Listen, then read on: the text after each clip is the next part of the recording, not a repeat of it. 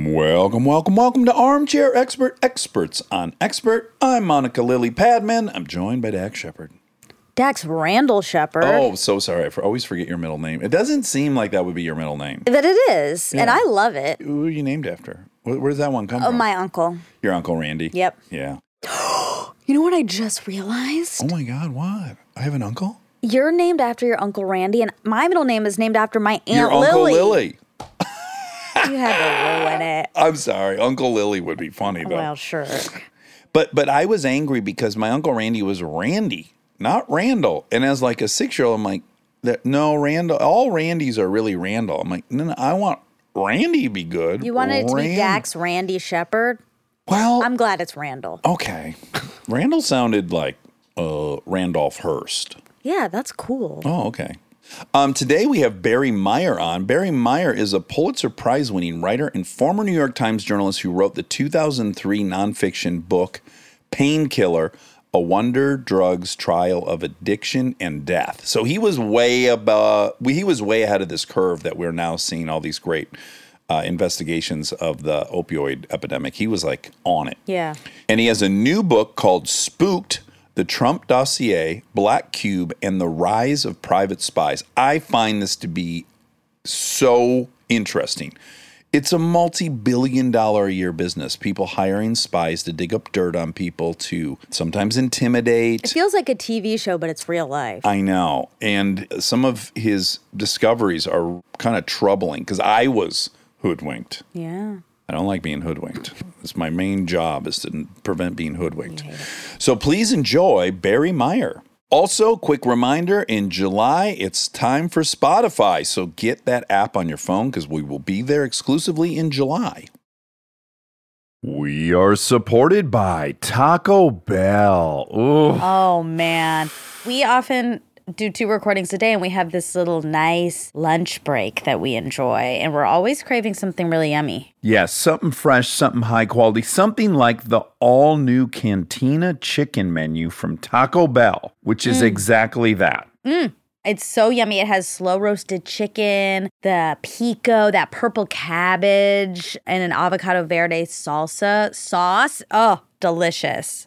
Outrageous. The new Cantina chicken tacos, burrito, and quesadilla are the perfect daytime choice. Try the new Cantina chicken menu at Taco Bell now. If you've listened for a while, AG1 shouldn't be new to you. What's not new to me, I've been a fan for over six years. I have it every morning. I had it this morning. But if you haven't tried it yet, seriously, it's such an easy way to improve your health. It replaces multiple health supplements like multivitamins, digestive aids, immune support, and more in just one simple scoop. In 60 seconds, I know I'm covering my nutritional bases and setting myself up for success to tackle the day. And for how simple it is, it's crazy what a difference it makes. It's full of prebiotics for my gut, vitamin B to keep my energy up, magnesium for my stress levels. I could keep listing ingredients and benefits all day, but you just need to know it works. So I've partnered with AG1 for so long because they make such a high quality product that I genuinely look forward to drinking every day. If you want to find out your newest healthy habit, start with AG1. Try AG1 and get a free one year supply of vitamin D3 plus K2 and five free AG1 travel packs with your first purchase at drinkag1.com slash DAX. That's drinkag1.com slash DAX. Check it out. He's an armchair expert.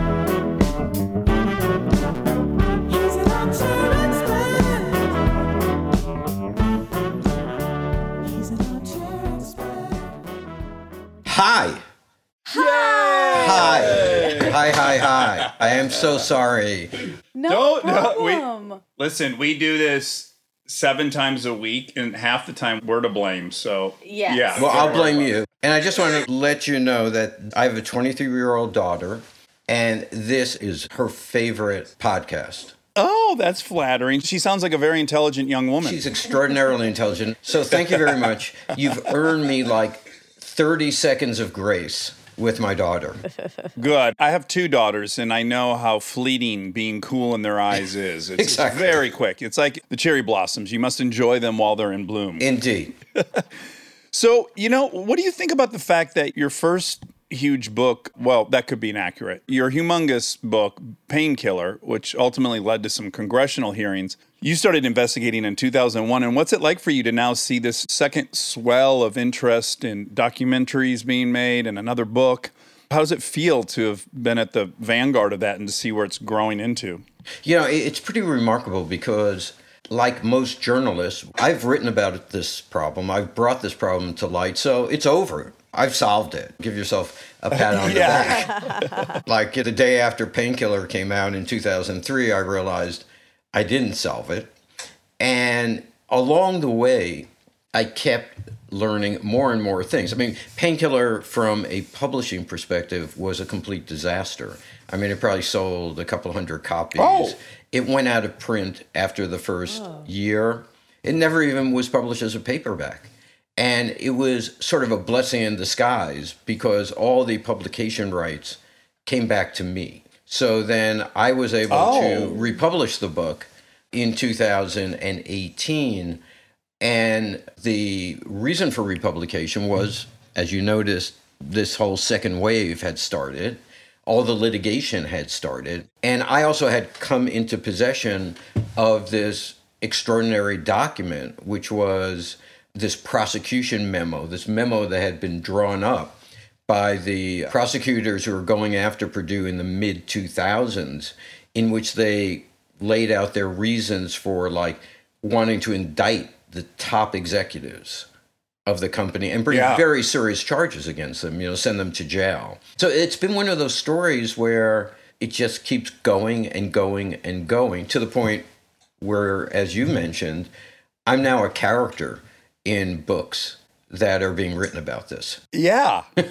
yeah. Have you watched the HBO documentary that's currently out, Crime of the You're, Century? he's in it. You're in yeah, it. yeah, yeah. You've- you've- you've Yes, watched yes, it, and it's funny. I'm in it, albeit Yeah. Mm-hmm. briefly, and it looks like I'm in like a, a cold storage locker, kind of the white room. like where- a forensic scientist. yeah, yeah, yeah. That John Oliver broadcast from the White Cube, and it was. I'm up in Western Massachusetts. We rented, or Alex Gibney, the director, rented this really weird looking house up here that's like built like a gingerbread cottage. It's gigantic. It was like one of these things that like you know some hmm. nutty person hmm. built.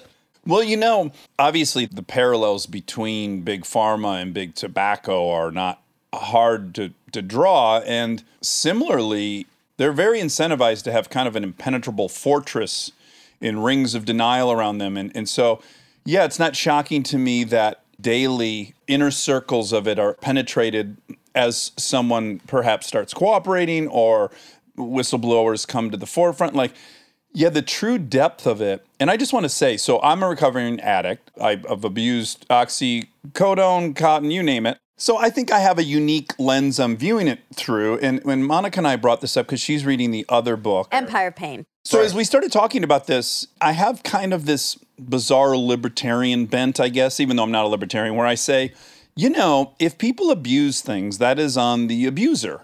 I'm an addict. I take responsibility for me. If it weren't this thing, I'd find another thing to be addicted to. I just love being addicted to stuff. I don't think it's coca farmers' responsibility. I think it's mine.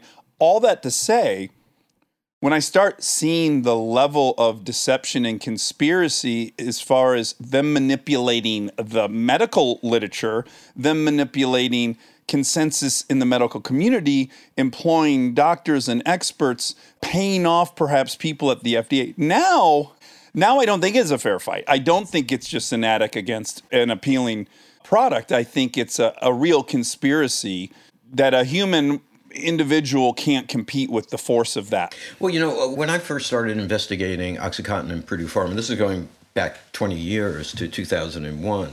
That is, in fact, the thing that really attracted me to the story. People that abuse drugs have done so forever. They're going to find the best drug they can to abuse, and why wouldn't you? If you're a connoisseur, Yeah. you're going to go find the best thing They're drug addicts. That doesn't mean they're lazy. Exactly. Well, it doesn't mean they don't have taste. When I started digging into the world, this is many years ago, about the Sackler brothers who own Purdue Pharma, the company and its marketing techniques, I was stunned and appalled. I've been a newspaper reporter most of my career, so all the cynicism, I've seen it before, comes with that. But this is nothing that I'd ever seen before. And the depth of manipulation, as you say, the depth of misrepresentation, the depth of lying, and the crime of lying to make money was really appalling. So, did Purdue Pharma, the maker of OxyContin, seek to addict America and sell its drugs exclusively to people who are drug addicts? I don't think so. But did they create a huge basket of supply? And did they push the use of this drug onto patients who subsequently became dependent or addicted to it? And did they do that ruthlessly without any scientific merit and continue to do it even after there was clear cut evidence that this product had run amok?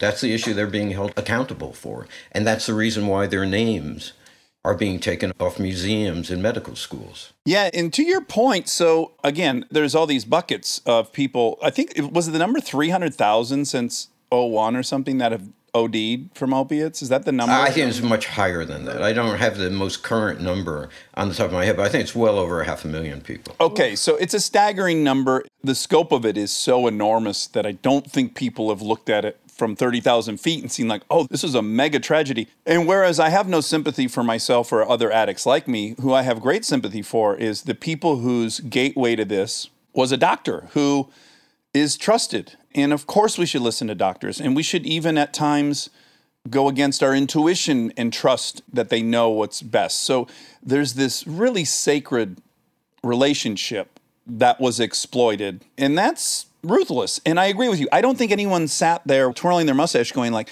"Ooh, let's get everyone addicted to our product." But if you say I want the sales of this drug to be 7 billion next year and you fail to recognize what that would represent that everyone on it was taking vast amounts of it it's kind of just a willful neglect of the, the truth Yes, and to your point, they also suppressed information showing that this drug was getting onto the street. They knew from their sales reps that doctors were reporting back that people were abusing it, people were diverting it to the street, and they never at any point in time said, okay, time out. Let's figure out what's going on here. Let's try to correct this while it's unfolding because the money was so staggering, the money was so fantastic, and they tried to torpedo anyone, including myself, who were investigating the company trying to bring the truth to light. one of the moments of the documentary that i watched that was just so unbelievably unethical is when they were discussing patients who had, are showing major signs of addiction in their behavior and they're calling it drug seeking which is what it is. Their response was to go double down and, and go another round of the doctors talking to camera going what you're seeing is not drug seeking. You're seeing someone that's still under medicated up the dose. Like talk about a, a fork road and they actually chose to say no those are all signs of being under medicated give them way more is just like whoa did they drink the kool-aid at that point Yeah, did they believe it? I know some of the doctors must have thought that was true. One of the thoughts that I came away with from writing this book back in the early 2000s, people always think, and I often think, that money is the great motivator. That, okay, these doctors, they're going out and they're shilling this drug for money. They're paying for their kids' private schools or for fancy foreign vacations or whatever the case may be. There's a grain of truth to that. And in some cases, that is the situation. But there is something even more powerful, and we see it all the time in our society, and that is ideology. And what Purdue was able to do was inculcate many people within the medical profession with this ideology that pain was being undertreated, that patients were suffering mm-hmm. because they weren't getting adequate pain medication. They took this drug that was intended primarily for using end of life cancer treatment, severe treatment for a few days, and basically ramrodded it into the big breadbasket of American medicine. So that your local dentist, your local doctor, uh, sports medicine doctor, whatever, were prescribing it. And by their very nature, in order for you to get pain relief from this drug, an opioid drug, you have to keep upping the dose, upping the dose, and upping the dose as time marches on. And there are all sorts of horrible consequences. Addiction is but one of them, there's a whole range of consequences. I think it's relevant to point out, I guess people's probably fantasy of what this thing is. There's only one version, right? Someone's just like gobbling as many as they can to get as fucked up as humanly possible, and that's that. Where is in in my case, I was coasting at a pretty manageable level where it wasn't very detectable to anybody. I was by no means falling out in grocery stores with my kids, but despite my quote responsible use of it, my tolerance is going up daily. So that element of it is not even like I'm not even getting obliterated, but before long, holy shit, I need however many hundreds of milligrams of this. So that's the part that no one can manage. There is no playbook for your body getting immune to it and the requirement going up. That really is beyond anyone's control. You're absolutely right. And the flip side of that is that once you get really cranked up on a drug like OxyContin and you want to come off, the withdrawal is, as you probably know from your own experience, you know, unbearable, horrible. You've got flu like symptoms. You're basically having DTs. And that became, even for pain patients who became dependent and addicted to these drugs, that became a real disincentive because who wants to go through that? Like maybe I'm addicted, but wow, the last time I tried to get off of this, it was a nightmare. So maybe I'll just stay on it. Yeah, the really insidious part of it is exactly what you're saying. So, over 16 years ago, I was an alcoholic, full blown alcoholic. I quit that. And then, of course, in the first week of quitting alcohol, there's the mental racket telling you, oh, you can do it responsibly. You can have two, right? That's one thing you're battling. But now, if you add on another side of it, which is like physically, you are in immense pain and anguish, and you know that's the antidote. It's just a whole nother level that that drug offers that differs, I think, from most other things people are addicted to, is that it's downright gruesome to get off of it. I interviewed a couple of people from the military who had gotten very addicted to OxyContin because for wartime injuries in Iraq and Afghanistan, when people came out, they had lost a limb, they had gotten severely hurt. The medical doctors in the military were giving them OxyContin. And this ex soldier, Shane, was a wonderful human being, was explaining to me like this decision point that he came to, which was that he loved his wife, he loved his kids, but he was taking so many drugs that he was just sitting on the couch all day, watching TV, getting really pissed off if they were interrupting him or wanting his attention. And then just one day mm. he decided, this has got to stop, or I'm going to kill myself. And he just went cold turkey and went through this horrible ordeal, but emerged out the other side of it, thankfully, and regained his life, regained control over his life. Yeah. Okay, so when you were investigating Purdue, did they ever deploy anyone to mess with you? I mean, they have such resources. Did they put anyone on you? Which leads to your current book, Spooked, The Trump Dossier, Black Cube, and the Rise of Private Spies. I wonder, were they watching you?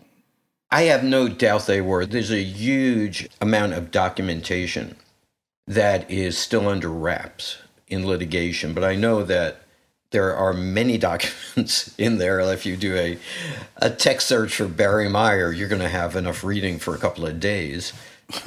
and if you do a tech search for Kroll Associates, a very famous private spying firm, you're also going to get a lot of text. So basically, Kroll was looking at me. They were looking at other reporters. They were looking at people. Who Can I were- interrupt you for one second? Is it Nick? Kroll? Yeah, that's Nick Kroll's dad's company. It's Nick Kroll's Wow. dad. That's crazy. Yeah, it's Nick Kroll's dad.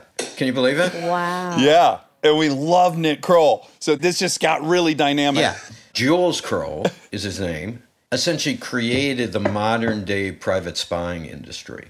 Wow. Yes. Wow. Yes. And if Nick acting comedic career doesn't work out, and I hope it stays good. Yeah, he's amazing. we love him. He's a good guy. Yes. But if Yeah. it doesn't work out, he's got an out. He can go work for his dad. His brother is working with his dad. They've since changed their name to K2 Integrity. A couple of years ago, the company that they ran, and I tell the story in Spooked, hired this broken down British comedy producer. In Britain, they have what are called prank shows. They're kind of like candid camera show where like, you know, everyone is in on the joke except the person who's the target of it. You know, like Yeah. Borat and all that kind of stuff. The Sure. term for that in Um, England is a prank show. And so they came up with a brilliant idea. They were hired by someone with interest in asbestos, that wonderful building material that kills people, to infiltrate these public health advocates who are lobbying to try to get asbestos banned in the developing world. So what they did hmm. was to have this former comedy producer present himself as a documentary filmmaker and infiltrate this group by suggesting he was going to make a big documentary exposing the dangers of asbestos. This guy, Rob Moore, uh, who I write about in the book, decided this thing was so horrible, and he kind of became a double agent and started ratting them out to people. Yeah, it's wow. quite, it's a it's a very wild story.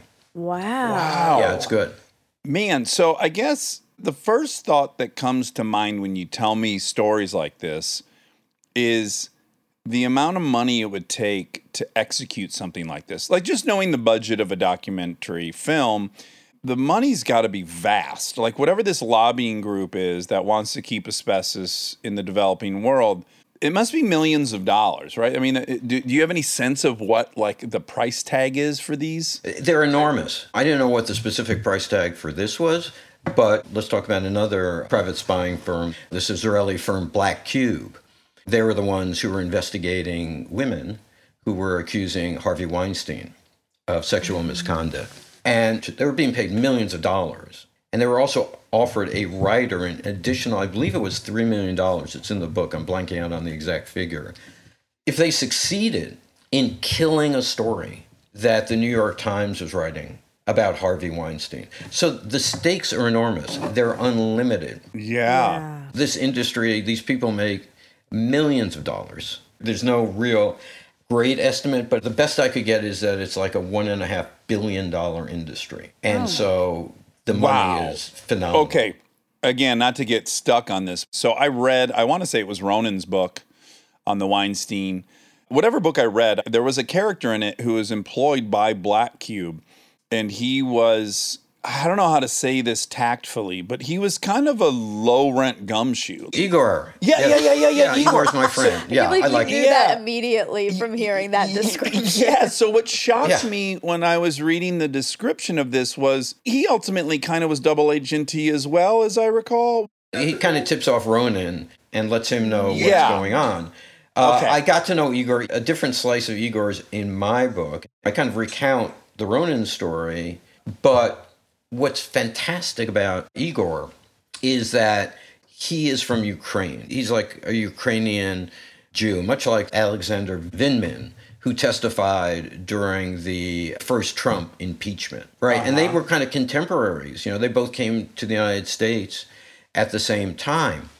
And like Igor, yeah, he's sort of like a guy like if you if you think there's like you're an insurance company and you think someone is defrauding you by pretending they're sick or whatever, he'll go sit outside your house on a cold night eating pizza to make sure you're not out there weightlifting or something like that. Right, right. Doing wind sprints in the front yard. Yeah, once you, he caught wind of what was going on, he was incredibly horrified. His thought was, look, I came to the United States. This country welcomed us when we were escaping this horrible treatment in Eastern Europe. And here I am, I'm being used by this Israeli company to try to prevent the exercise of free speech and, and try to thwart the press from doing its job. In my book, he sort of described as someone who had like much more integrity than all these high priced lawyers that were working for David Boies's law firm that had signed off and were using Black Cube to gather dirt.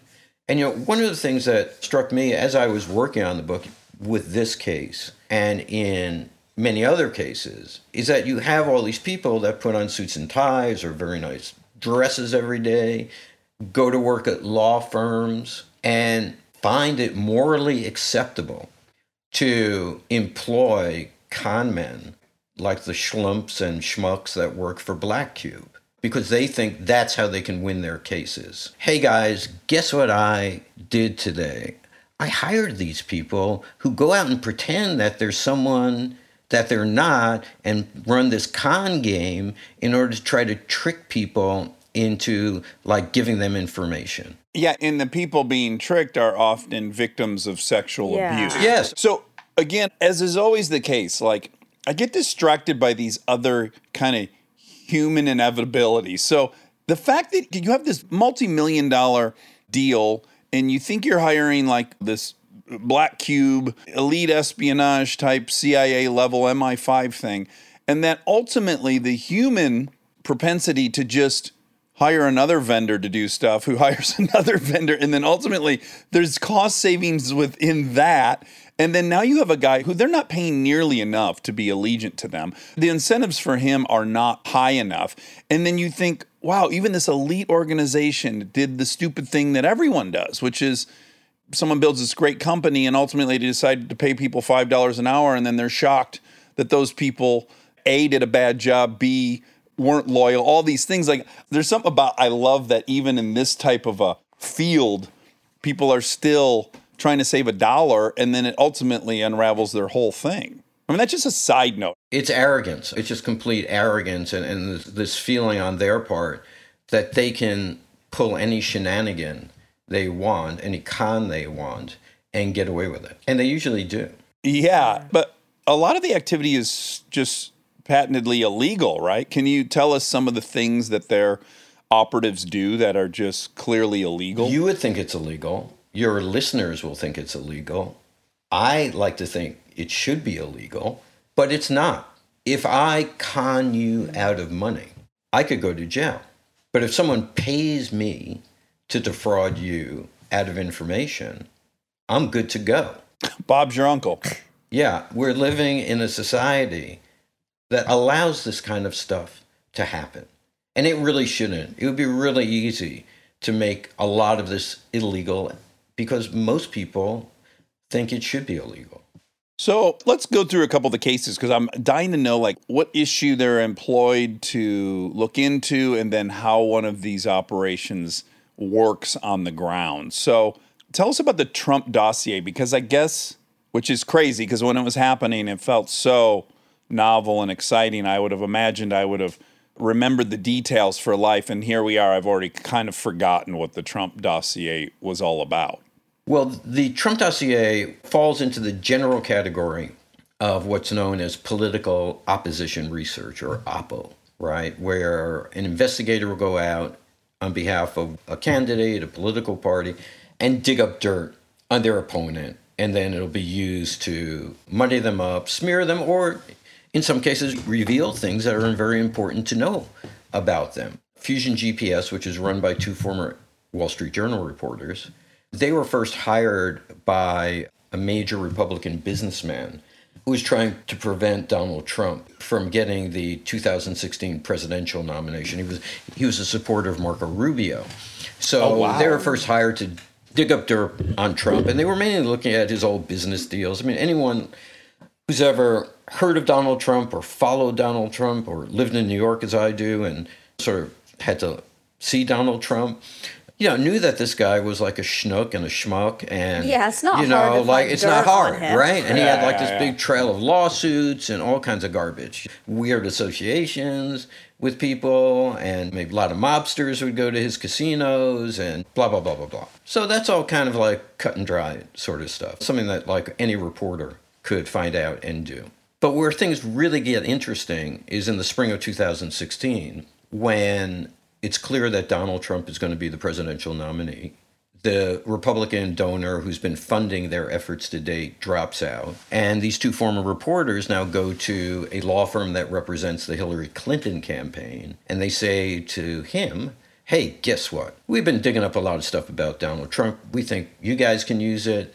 We'd love to keep doing it, and maybe Russia would be a great place to look for info on Donald Trump. And the lawyer goes like, "Great, let's go for it." Yeah. Stay tuned for more Armchair Expert, if you dare. This episode is brought to you by Visit Williamsburg. In Williamsburg, Virginia, there's never too much of a good thing. Whether you're a foodie, a golfer, a history buff, a shopaholic, an outdoor enthusiast, or a thrill seeker, you'll find what you came for here and more. So ask yourself, what is it you want? Discover Williamsburg and plan your trip at visitwilliamsburg.com.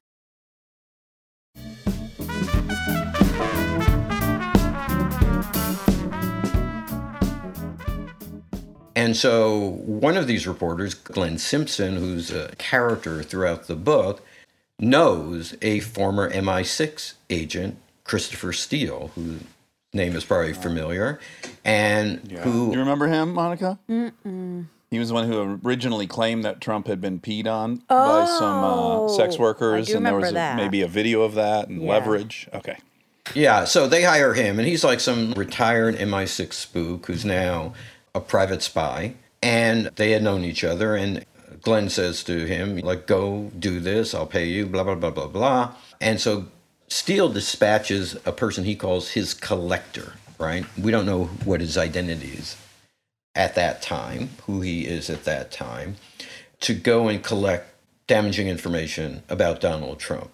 And so the result of that was this so called dossier, which was all this stuff that there was, yes, this P tape, that Michael Cohen, Trump's lawyer, had gone to Prague to meet with Russian agents, that other members of Trump's campaign were compromised.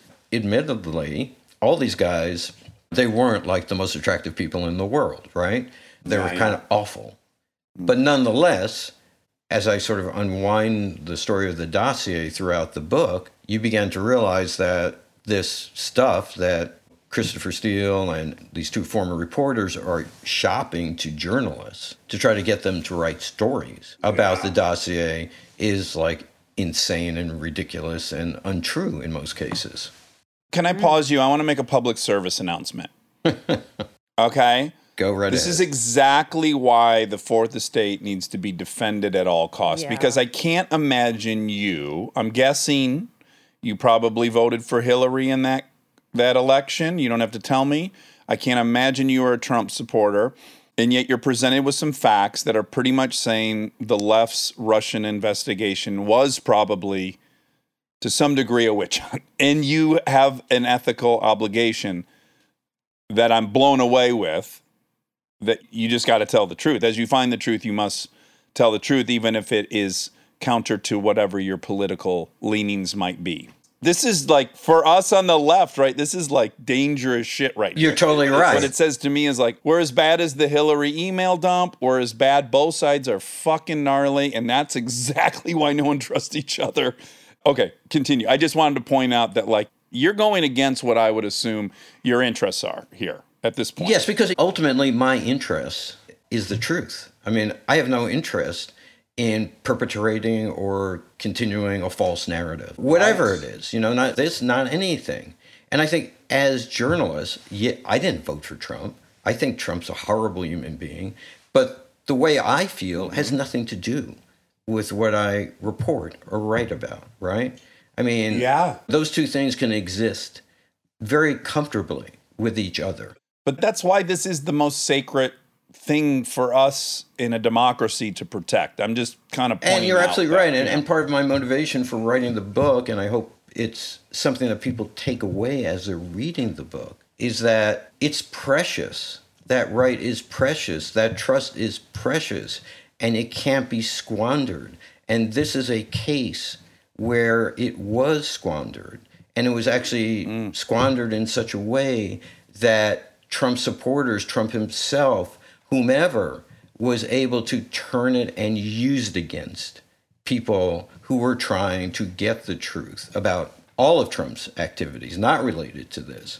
You know, this guy, Peter Strzok, who used to be at the FBI and was involved in the Trump investigation, basically said that all the na- the narrative that was being promoted about the collusion narrative, if you will, was ultimately so damaging to examining Trump and all of Trump's misdeeds because every time someone would go and start digging up stuff about Trump and the really bad stuff he was involved with or his administration was involved with, he would bring up the Russia card and say, oh, well, they were selling that phony Russia thing, and he's still doing it, right?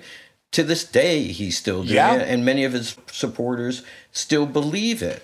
And so I thought there's a public service to be done in telling the story. Well, look, it erred clearly, especially if these people were successful in getting journalists to bite on this, to report on this. That's a big misstep for journalism. But the way to save it is to do what Bayer did and pull Tylenol. It's to do what science does. Shit, this number's no longer adding up the way we said. We must amend it. So, this type of truth telling and taking responsibility is so vital so that we don't lose that. Look, we all we all believe bad things about Donald Trump. It's not hard to believe that, and there's plenty of evidence for it, right? Mm-hmm. But believing that, and then saying, "Well, because I believe that, I believe that he also colluded with Moscow." That's a pretty big jump. Now, if there's evidence Yeah. of that, fine, that's great, bring it on. But if it isn't, then we have a problem. And, and in some ways, the problem began when BuzzFeed, you know, this news organization, posted the dossier in early 2017, and then it just exploded. It was flubber, right? It just had its own momentum. Yeah. People you and I watch on MSNBC and CNN and everywhere else and in various publications just embrace this and we're chasing this. And it was an all consuming media obsession for three years. And what I try to do in the book is kind of follow that trail and bring readers into the rooms where people are being misled about this stuff or they're interacting in ways or they're misreporting things. I mean, there's some reporting that looks like it was totally made up out of whole cloth. And it may be because the people who reported it believed what their sources were telling them. It may be because they made this shit up themselves. But in either case, the people who did this should, one, be held account for it, and two, sort of acknowledge what they did. And I'd like to think that my book, in some ways, is part of the accountability process, but I don't know if there's ever going to be an acknowledgments chapter written by news organizations saying, you know what, we fucked up. We shouldn't have done this, and we're going to change our practices. So when we give the public information that has, in some form, come from a hired spy, we're going to let them know about it. So they're going to be able to contextualize this information and use it in whatever way they want. I mean, no one in their right mind woke up one morning with the idea that Donald Trump was a Russian puppet and he was colluding with Moscow and all these things were going on. They were all coming from some place. And people who describe themselves as quote unquote investigative reporters, they need to sort of think about how they present information. They need to be honest with readers and viewers. And they need to make it clear that some of this information is coming from people who are being paid to plant the information. I think part of the problem is there can be a political bent to these different news organizations too. And so if there's a quote right wing organization, they are likely, maybe this is not fair, but they're probably not going to take accountability for that level of fake news that they're putting out. So I'm sure there's this counter effect on the left in those news organizations to say, like, well, if they're not going to take accountability and we are going to, it's just going to make us look less effective. I mean, I- I'm not saying they shouldn't, but I think this is part of the whole issue is, well, they're not doing it, so should we do it? I totally understand what you're saying eh, because there is a, a lot of disinformation, misinformation coming out of right wing media. My view was there's nothing I can do about that. Yeah. That's that. I think of myself kind of a, you know, I had a mainstream publication, New York Times. I mean, many people think it's a left wing publication, but God knows it's about as mainstream as they come. So, mainline news organizations need to hold themselves to a higher standard because they don't want to become hyper partisan. They don't want to fall in the trap that you're describing, which is, hey, these other guys do it, so it's cool for me. Can I ask your opinion on it seems like what has changed is there are so many more players that news organizations like the New York Times are now in essence whether you want to call it that or not competing with eyeballs. So as you mentioned like BuzzFeed puts it out there, now New York Times can't pretend that's not in the world. It somehow needs to be addressed. Also, you have now because there's so many more outlets, there's so many more layers of what we would call news. Is it entertainment? Is it this? There's just all these strata. And so because there's so many more players, perhaps the ethics are as broad as the field itself has gotten. Do you think that's what's driven this? In fact, I think it's a very strong part of it, and I write about that in the book. You have all these new news organizations that didn't exist 15, 20 years ago. News organizations have become hyper partisan, you know, so you have like Fox over here, and now the even crazier OAN. Or to the right of that, you've got MSNBC. On the other side, things that never would have made the news are now making news because there's more of like a demand for like oh we can get a hit on this or we can get clicks on this. So the way that i describe it in the book is that when you take those factors and you threw in donald trump two former wall street journal reporters and a former british spy all the elements were in place for a media clusterfuck of epic proportions. So yes, I mean this all was the the Yeah. substrate for this whole rocket ship to be launched from. Yeah, man. And then I just want to add too, it's like, and it kind of goes back to your investigation in Painkiller, which is we always would recognize that if the government goes to John DeLorean and says, hey, do you want to make $2 million by taking this cocaine over here? That's entrapment. So he's not going to serve any time for that because we acknowledge the government shouldn't entrap people. And when I watched the um, Crime of the Century, you know, you're taking a gal that worked at a strip club who's putting herself through college, you bring her into this company to sell pharmaceuticals, and you're incentivizing and entrapping and encouraging her to break the law. And yet, that poor woman ends up going to prison, not anyone that incentivized her. And so it's this endless shit flowing downstream and deniability. And it's kind of repugnant because the ultimate victims of it are always the lowest people on the totem pole. We don't seem to ever go after the people who have incentivized the behavior. There are two systems of justice. There's the justice for most of us, and there's the justice system for the wealthy. And not only was that true in the case of Painkiller and similar other corporate crimes, but in my new book, it's also relevant also because if you're a business person and you think somebody is screwing with you for one reason or another, you hire a bunch of private spies to gather up evidence and you've got the lawyers and the information to like walk that stuff over to prosecutors. So the nature of the two tiers of justice don't affect who gets crapped out at the bottom, it's who gets fed in at the top. Yeah. And then the only time that ever happens in like some egalitarian way is that like internet sleuths compile enough evidence against NXIVM, but the odds of them kind of fueling and funding a full investigation to put on the plate of someone is, is so rare for that to happen. You bring up NXIVM, and I wonder why. Because as I see it, that was a, an investigation that no one wanted to take on, and it was largely led by defectors and parents.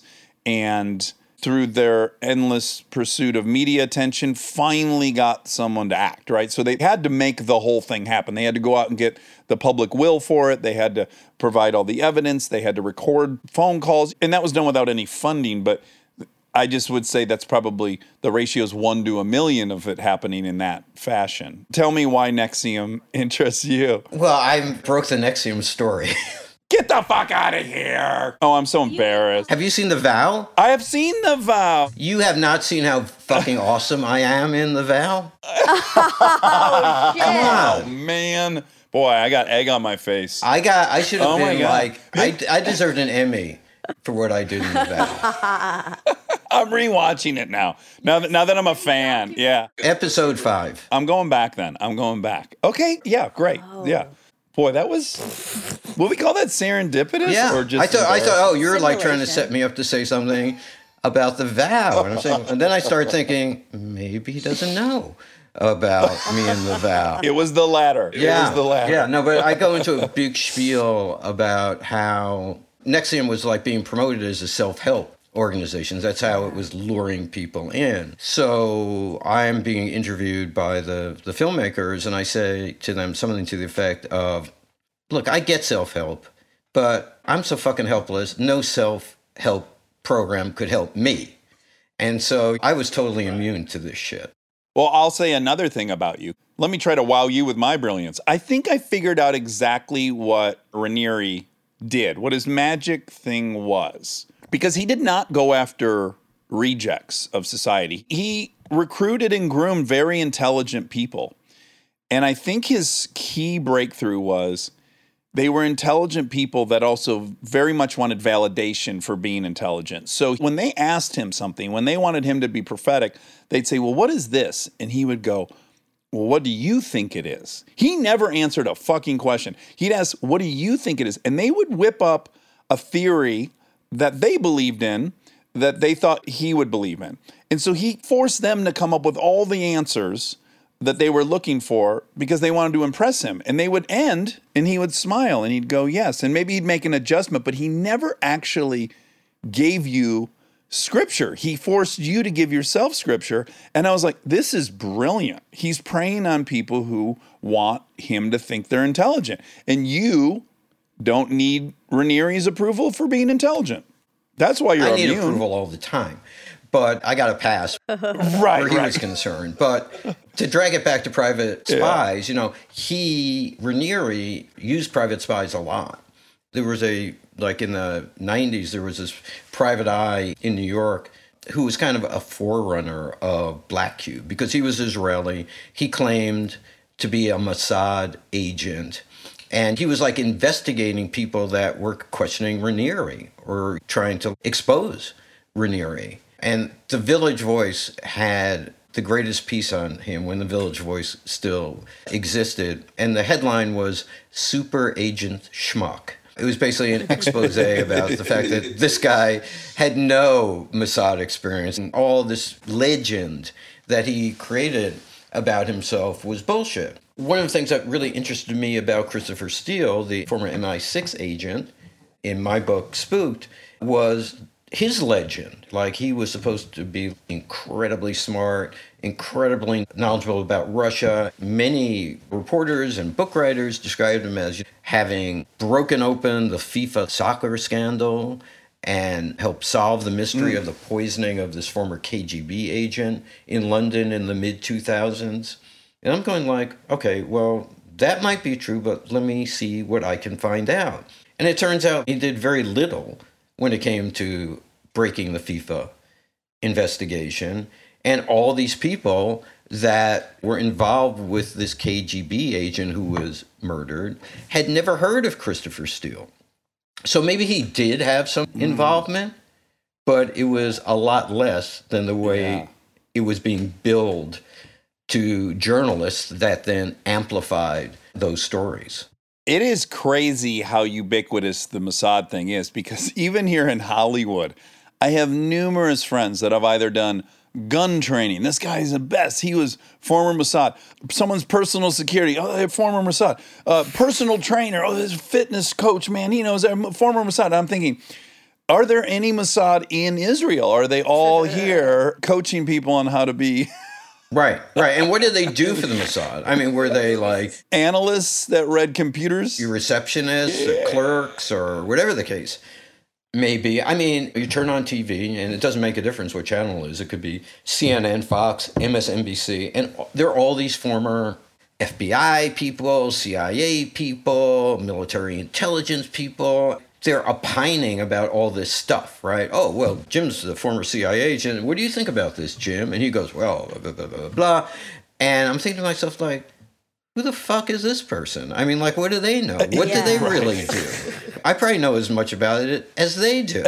Maybe there's some like mook bureaucrat their entire career. And now they're like dressed themselves up in a suit and they're pretending to know a hell of a lot more than they actually do. Well, I think humans as animals, we like archetypes, we like stories. So it's like, oh, this is the expert. Here's the credential. I can trust this. And this is how these private spies sell themselves to customers too. Hey, I'm an ex MI6 Yes, guy. so yeah, so even Black Cube, like if you go and you have the meeting with Black Cube and they wow you with all this stuff, they don't mention they're going to hire Igor for thirty dollars a day. like they leave that part out because it's it's selling this story. It's something they've seen in a Right. movie. Yes, it's a legend. But they must be really effective. Could you give me some examples of when they've been hugely successful? Obviously, the Trump dossier that was hugely successful. It led to a, an impeachment virtually. So, what's another case of when they've been really effective? Oh, and so I mean, Black Cube has had some effective cases. They were very effective in helping these two British businessmen fend off criminal charges against them, and they were then able to recoup million dollars in legal expenses from the British government. Private investigators, hired spies, do do legitimate work, but increasingly they're doing lots of really, really skeevy things. And there are many stories of that in the book. yeah, could you tell us how they're using digital tactics? Oh, well, Black Cube is a wonderful example. So you've got a new job. Your acting career is over. I'm sorry to tell you that. and that's not a surprise. Black Cube is willing to hire you because you have talent. But we're not going to send you out as Dax. We're going to create a new persona for you, a new legend for you. So when you go out and try to con somebody into giving you information, you're going to have a new name. And there's going to be your Facebook page with all your imaginary friends on it, your LinkedIn listing with all your imaginary jobs on it. If someone gets really curious about you and they click on your employer, it's going to bring them to a phony website where there's like stock photographs of this company and wonderful comments about what a great employee you were. They used social media to create this digital mirage. So that's one hmm. aspect of it. And then there's also the other side of it, which is this insidious cyber spying, where there is a lot of hacking, computer hacking going on, or where spyware programs are planted into people's phones. So that way the investigators can follow them, they can get all their text messages, they can get all their emails. There's one great contract that I saw where the pirate spies were promising to provide the client with a listing of all the porno sites that their targets visited. And I thought, wow, people have to be really careful with that kind of stuff Yeah, happening, yeah, right? yeah. But once they get into you, into your computer, that's one side of digital spying. The other side is when someone approaches you under what's known as a pretense, made up character. Digital social media technology has been used to like really flesh out that mirage. So it appears that you are a real person. Now, the text message part in the spyware software, that now has to be illegal. No, at that point, they've crossed some line. Or yes, uh, phone hacking is illegal, but it's usually Okay. done remotely. So let's say you're a private investigator and you think, you know what? I know someone who hacks phones. That person's not going to be living next door to you. They're not going to be living in the United States. They may be living in India. There was recently a very big case where hundreds of jobs were being farmed out from various customers, private investigators, to this hacker in India. So basically, there's uh, like a daisy chain or one of those Russian stacking dolls where, you know, you've got the company here, Then you pull out, and then you've got the lawyer. Then you pull it out. You've got the private investigator. Then you pull out the next one. There's this one middleman. Then you pull out the next one. There's another middleman. And eventually you get to the bottom and you get the hacker. But there's so many layers going down that everyone's got like deniability. Yeah. Oh, wow. Am I misremembering this? I feel like I remember, and this is the moment I said, oh, well, by God, no one's safe. Didn't one of the British tabloids have access to the prime minister's phone like 12 years ago or something? Yeah, well, there was a, well, there was a big phone hacking scandal. I think that's what you're referring to, where the News of the World, Rupert Murdoch's newspaper, had phone hackers, and it was very commonplace in England. I mean, one of the characters in the book did a lot of pretense work. I'm sure he would deny that he did phone hacking, but maybe he did. But it was very commonplace. And so there's this huge scandal where this hacking was caught and there was like a you know hearings. And I don't remember if you remember like when Rupert Murdoch and one of his sons went to testify someone threw a pie at them or Oh, yeah, yeah, that yeah, Wendi yeah, you know Wendi Deng Rupert Murdoch's then wife intercepted threw herself between her man and the but what the book does is kind of as i'm laying out these stories these characters you're learning hopefully about the history of this type of cyber spying and how it started Yeah. and how it's now being used Oh, wow. It doesn't even feel real. It feels like all of this couldn't happen in the United States. That's something that happens in another country. In Like, Russia. It doesn't feel, yeah, but Yeah. Oh, yeah. Well, it doesn't feel like it would happen in Britain to me either. So I guess my last question for you. This has been so fun, by the way. Thank you so much. I really hope people buy and read "Spooked: The Trump Dossier, Black Cube, and the Rise of Private Spies." And I know this is an anti-journalistic question to even ask. Because I think it was Bob Woodward. We talked to Bob Woodward, and he's only levied a verdict one time in his entire life, and it was his last book. He doesn't levy verdicts, but your overall feeling what percentage of them are good as you said there are good reasons to investigate people and if your local government's not doing it and you're funded and you could help break open something then that that seems like a noble pursuit what percentage of the work they're doing would you say is good and what is evil Well, I, I can't give you a percentage breakdown. Let me give you an anecdote. As you mentioned, and as I discussed, there are many private investigative firms that are honorable and they do ethical legal work. But increasingly, what some of these investigators said to me is that more and more they're going into law firms to pitch their services to them. Like, if you have cases, we're great, here's what we've done, blah, blah, blah. Invariably, what they are getting back is like, well, can you guys do what Black Cube did? Do you guys do that? And that's what they want. Mm, that's what is wanted more and more. Because at the end of the day, people want to win. And they're willing to do anything to win so long as they don't get caught doing it. monica um, have you seen the film michael clayton It's a great film. Isn't it the greatest? It's one of my favorite movies of all time. And then in my mind, I'm like, you know, what percentage? How much have they deviated for creative license? Like, they might not shoot your ankle up with some kind of Yeah. Agent, but short of that, man, it seems like maybe everything else is on the uh, buffet of options. Yeah. Well, my goodness, this was so enlightening. Thank you so much for your time, Barry, and how hilarious I bring up NXIVM. I That was that was a really nice moment. It was uh, it was real. Something real happened today. Everyone should check out Spooked, the Trump dossier, Black Cube, and the Rise of Private Spies. Just sounds like one exciting story after another of just the depths of all this. Thanks so much. And you made me happy. You made my daughter Lily happy. And it was great to share some time with you. Well, let me leave you with this. Lily, your dad is so cool. Oh my God, I want to mm-hmm. be your dad. And you should think he's the coolest as well. Be well. Great luck with the book. It's been so fun talking to you. I look forward to your next investigation. Take care. All right. Cheers. Stay tuned for more Armchair Expert, if you dare. And now, my favorite part of the show the fact check with my soulmate, Monica Padman. good morning. Good morning.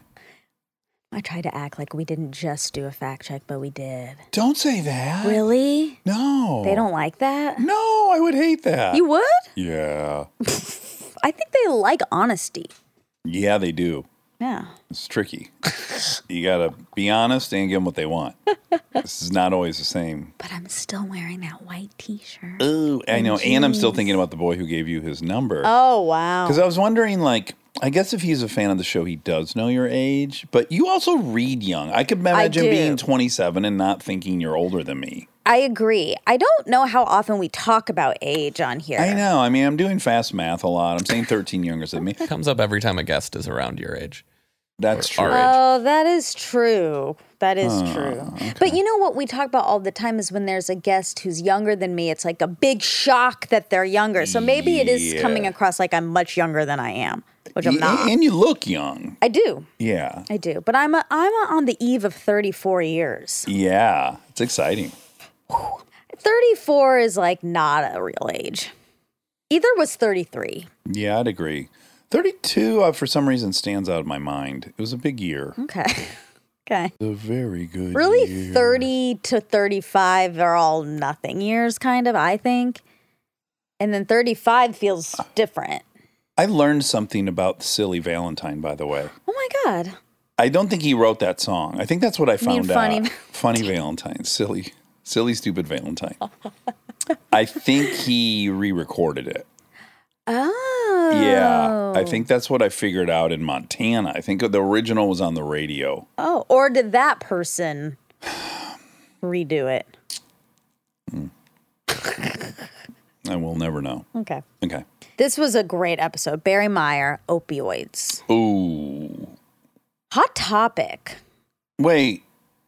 Opioids, or that was his first book, and now his new book's not about opioids. This is the Private Eyes. Yeah. Okay, okay, okay. I just Private wanted Eyes yes, Private Eyes and opioids. And opioids. And NXIVM, which was, which you just fell backwards That was crazy. oh my god.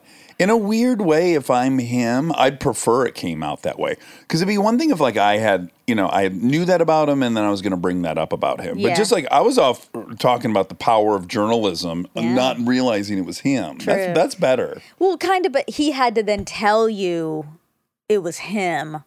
Yeah, Maybe he felt like that was going to be a brag. But I got to be honest, if someone was in here and they were just going on about how great Hit and Run is, not knowing I had anything to do with it, that's True. pretty much the ultimate That's true. compliment. Compliment. Yeah. Yeah. No, you know, there's no pandering happening. Yeah, Yeah. that's true. And people with that facial recognition Disorder. Uh-huh. ailment, I'm always nervous now saying disorder. Oh. Yeah. Okay. The, that gift of facial amnesia. If you have that, you could probably love Hit and Run, sit down with me, and have no fucking clue. Because you wouldn't recognize me as the guy that was in that movie. Okay, but wouldn't they still see you? Oh, they can't remember what they saw, right? No, yeah, because I have a friend that has it, and I asked him what what does Brad Pitt look like, and he's like, I can tell you what his hair looks like. I cannot tell you what his face looks like. But don't they see the face kind of upside down? no, you're you're conflating. Now we saw 60 Minutes that explored this condition, and the, what they demonstrated was that our recognition of people's faces is very precarious. It doesn't take much at all for us to not be able to recognize faces. Oh. And all they did is they took eight eight or 10 faces, turned them upside down, put them on the screen. And there's the 10 most famous people in the world Yeah. and we got like two of them. Right. Okay, they're just showing that it's a very. Uh, Uh, yeah, all one needs to do is flip the thing upside down and you cannot see that that's Tom Cruise. I'm gonna type in upside down faces. All right. See what we get. Upside That's down you. face. That's your face you're looking at. Oh my god. okay, so they just can't. They see it as a big blur. well, when they're looking at it, they see it. They Okay, just- that's what I'm not understanding. But but the, the the points that your brain memorizes, like the little data points on the face, yeah. they're precarious. So if you just tilt the face upside down, you lose those data points and you don't know what face you're looking at. You can see the face, Right. Okay. but you do not recognize it as Tom Cruise or Oprah, which is wild. I th- Wild stuff. How can you go through life though? I don't understand. Like It's every hard. time you meet someone, it's like you haven't met them before. Well, This like is in, so in my friend's case, like he knows I'm coming to pick him up. So when a human arrives, he knows it's me. Oh my, they but could he get taken advantage of so easily. Well, that's true. Oh no. This is upsetting. I didn't really realize it was that intense. Well, the other thing I would wonder, boy, there's two outcomes of it that I want to explore. One part of me thinks, how exciting to see everyone's face for the first time every time. That seems exciting. But then, uh-huh. secondly, when you love someone and they just continue to get more and more attractive, Oh. What does it do to that phenomena? But okay, so when they wake up every morning next to their wife, they forget what their wife has looked like. Right, but they turn over and they look and they know they're next to their wife. So they're just looking at her face and they're not thinking much of it. But if they had to pick their wife's face out of a lineup, they'd be in trouble. No, that's yes. bad. Yeah. No, no, no, no. Yeah. That's how it is. This is like 50 First Dates, the saddest movie that's ever been made. Where, yeah. yeah. Where she keeps forgetting him and he has to make her fall in love with him every day. That might be the perfect relationship for me. I'd have to earn it every single oh, yeah. time. You would like that. Yeah, every day. Get Okay, look at these people. Oh, okay, if you guys want to do this, go to six. Just type in sixty minutes face blindness, Oh, face blindness. and then um, Yeah, I mean, you can't do it. it, right. Isn't that wild? It's crazy. Who are the people in that photo? John Travolta, oh, wow. We all know. Sandra Bullock, Jennifer Aniston, uh, Denzel. Jen Aniston. Imagine you not getting Jen Aniston. Oh, Ugh. You can experience it, right? Like, so when you're looking at it upside down, you can experience exactly what they're experiencing. Like, you see the face, Right. You can talk to the person, you see all the elements that make up their face, but it's just not cueing you to remember that that's Jennifer Aniston. Huh. But I guess if, if I was looking at this and talking to this, and then tomorrow I saw that again, I would know. Like it would still look. I don't know. Um. Anywho, that was scary. Why did we talk about that? Because we were talking about opioids, we were talking about private investigators. Oh, oh, sitting with me, having loved hit and run. There we go. We found our way back. Wow. always I felt stoned for a second. I was like, why can't Felt we like you were on remember? opioids? No. Okay, because that's no, a I'm different razor feeling. sharp. Yeah, an opioid. No, I don't think so. You think you're razor sharp on them? I don't think I have much diminished mental capacity. Whereas stoned, when I've been stoned, I'm confused. I'm like, what were we talking about? Where where were we going? You know, you can't keep anything straight for more than like 10 minutes. Yeah, that's That's not a desirable state for me. me either. No. I want to be razor sharp, all gacked up on opioids. No, I'm teasing. no, no. I'm teasing. You don't like those jokes. Well, and it's I just a little soon. It's yeah, just- too soon. That's just, a- just makes me scared. Okay, what's the name of the Ronan Farrow book that you mentioned? His book is Catch and Kill.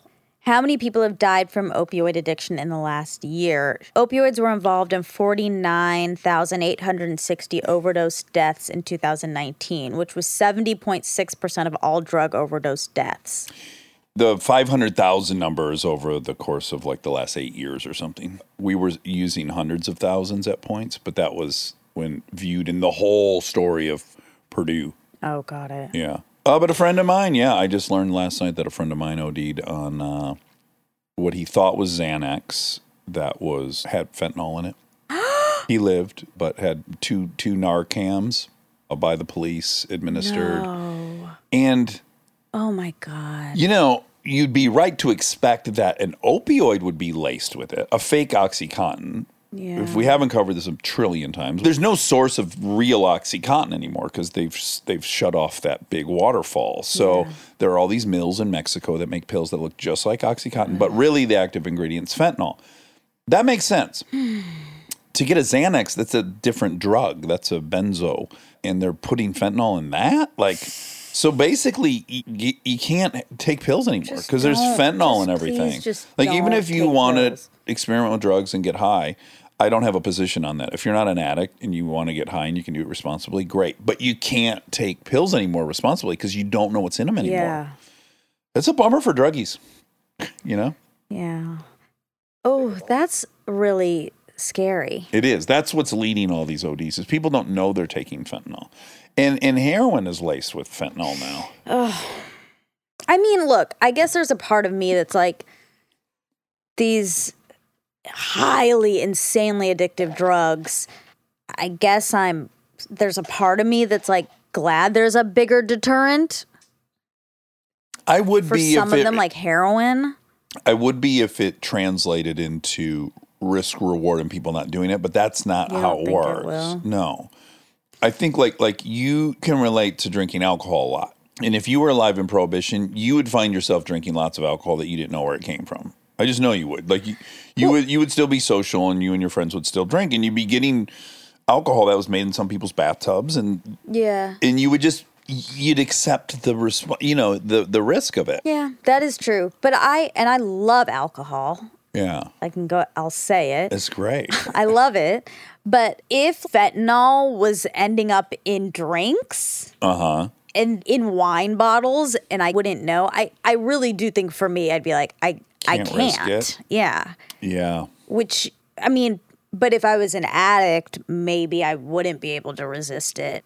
Well, you're already endeavoring on something that you know has some lethal outcome. Like if you shoot heroin, you shoot heroin, you know people OD from heroin, Yeah. but you tell yourself, well, I won't be that greedy. I won't shoot that much. So that's the first thing you tell yourself. And then the second thing is like, yeah, fentanyl's out there, but what I'll do is I'll shoot a tiny bit, see how that lands, and if it's fine, I'll know my batch is good, and then I'll do my normal. Do- like, oh there's all these ways I'm sure people talk themselves into Yeah. j- ignoring the risk. I'm going to add one thing though. You will not like this. Okay. Population control? No, it's easy to look at them as crazy. You I know, don't I don't. or just in, engage in very risky behavior, and it's easy to see it that way. People don't really want to recognize that some 65,000 people will die of a heart attack this year, induced by t- a terrible diet. yeah. And so, if you know what it's like to pull up at a fast food restaurant when you are unhealthy from eating and make the decision to get it anyways, you actually know what it feels like to make the decision. Oh yeah. You know, I think a lot of us are doing things that result in our untimely demise, and we've labeled some as crazy and some as totally acceptable, and the outcome's the same. There, there more people are dying from terrible eating habits. I don't think we've labeled that as crazy so much as maybe pathological or I mean, they are illegal, so that's its own category. But, But, that's the part that I think allows people to think of those people as a separate group of people Yeah. who make decisions that are so reckless. Right, right. And I'm only pointing out that just as many people are dying from another decision everyone makes, Yes. and no one's really vilifying them. Definitely, I agree. I Yeah. agree. All of this is sad and hard. I mean, it's just hard to be a person and make decisions that are healthy for yourself. Like, Yes. it's hard. Yeah, and the only thing I'm urging is when people are inclined to go like, I can't relate to that. Like, who would take pills at this point knowing fentanyl? Well, who would go eat this food that you know you're gonna Yeah. uh, have coronary disease from? Who would Yeah. go and eat the, do this stuff Yeah, that's like, gonna give you cancer? Most Like- people have something that if they dig deep, like they're they're putting themselves at risk doing. Right. Oof. Oof. Was that all the facts? Yeah. Well, Well, all right. This was sad. this was sad. Hope everyone's okay. Love you. Don't eat pills. Don't. Please. Just don't. Just so. Yeah. Yeah. Yeah. And exercise, you know. You know. And go to therapy. Yeah. all right. Love you. Love you.